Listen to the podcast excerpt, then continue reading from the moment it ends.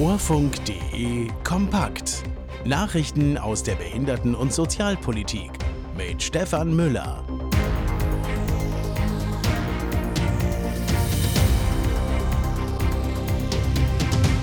Immer mehr Menschen müssen sich sozialrechtlich beraten lassen. Neues Einbürgerungsrecht diskriminiert Menschen im Sozialleistungsbezug.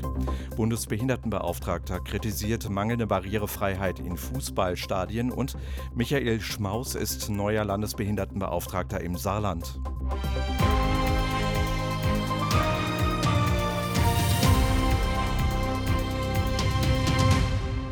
Falsche Rentenbescheide, abgelehnte Krankenkassen und Pflegeleistungen. Der Bedarf an sozialrechtlicher Beratung steigt immer weiter an.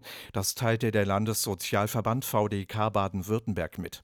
So gab es im letzten Jahr mehr als achtundsechzigtausend sozialrechtliche Beratungen.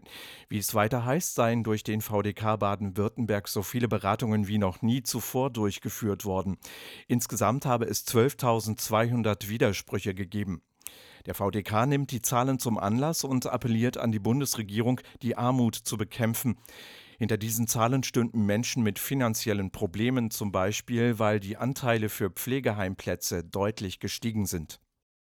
Die Reform des Einbürgerungsrechts soll die Einbürgerung erleichtern. Gleichzeitig benachteiligt sie Betroffene, die ihren Lebensunterhalt nicht aus eigener Kraft bestreiten können. Das sind zum Beispiel Menschen mit Behinderungen oder Personen, die Angehörige betreuen oder pflegen müssen und deshalb Leistungen zum Lebensunterhalt beziehen müssen.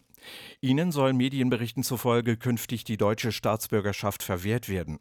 Sozial- und Behindertenverbände kritisieren die Reform. Sie hoffen auf ein Urteil des Bundesverfassungsgerichts, das die Reform wieder lockern könnte. Bundesbehindertenbeauftragter Jürgen Dusel hat die mangelnde Barrierefreiheit in deutschen Fußballstadien kritisiert. In einem Interview mit der A R D Sportschau bemängelte er, dass es zu wenig Rollstuhlplätze gebe. Er bezeichnete das Verhalten von D F L, ihren Clubs und kommunalen Stadienbetreibern als unprofessionell und diskriminierend. Nach Informationen müsste es laut Versammlungsstätteverordnung in den Stadien der ersten und zweiten Bundesliga rund siebentausendvierhundert Rollstuhlplätze geben. Tatsächlich seien aber nur dreitausend Plätze vorhanden. Im Saarland steht die Neubesetzung des Postens für den Landesbehindertenbeauftragten fest. Neuer Beauftragter ist Michael Schmaus. Der Geschäftsführer der Landesarbeitsgemeinschaft der Werkstätten für behinderte Menschen tritt am ersten März die Nachfolge von Daniel Bieber an. Die Neuwahl ist umstritten, weil die Landesverwaltung unter anderem eine Regelung gekippt hat, nach der Bieber trotz erreichter Regelaltersgrenze hätte wiedergewählt werden können. Welcher Film hat die besten Filmbeschreibungen für blinde und sehbehinderte Filminteressierte? Das können alle Filmfans im Rahmen der diesjährigen Hörfilmpreisverleihung entscheiden. Zur Auswahl stehen insgesamt einundzwanzig Filmproduktionen aus den verschiedensten Sparten, darunter Christian Petzolds Roter Himmel oder die Serie Haus aus Glas.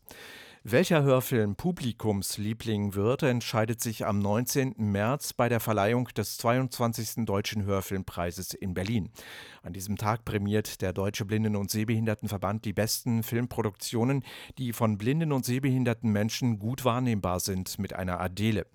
Hörfilme helfen blinden und sehbehinderten Menschen, Filme besser zu verstehen. Diese Filme sind mit einer Audiodeskription versehen, die Gestik, Mimik und Dekors beschreibt. Alle Informationen zum Hörfilmpreis und zu den eingereichten Produktionen gibt's im Netz auf deutscher Bindestrich hoerfilmpreis Punkt de.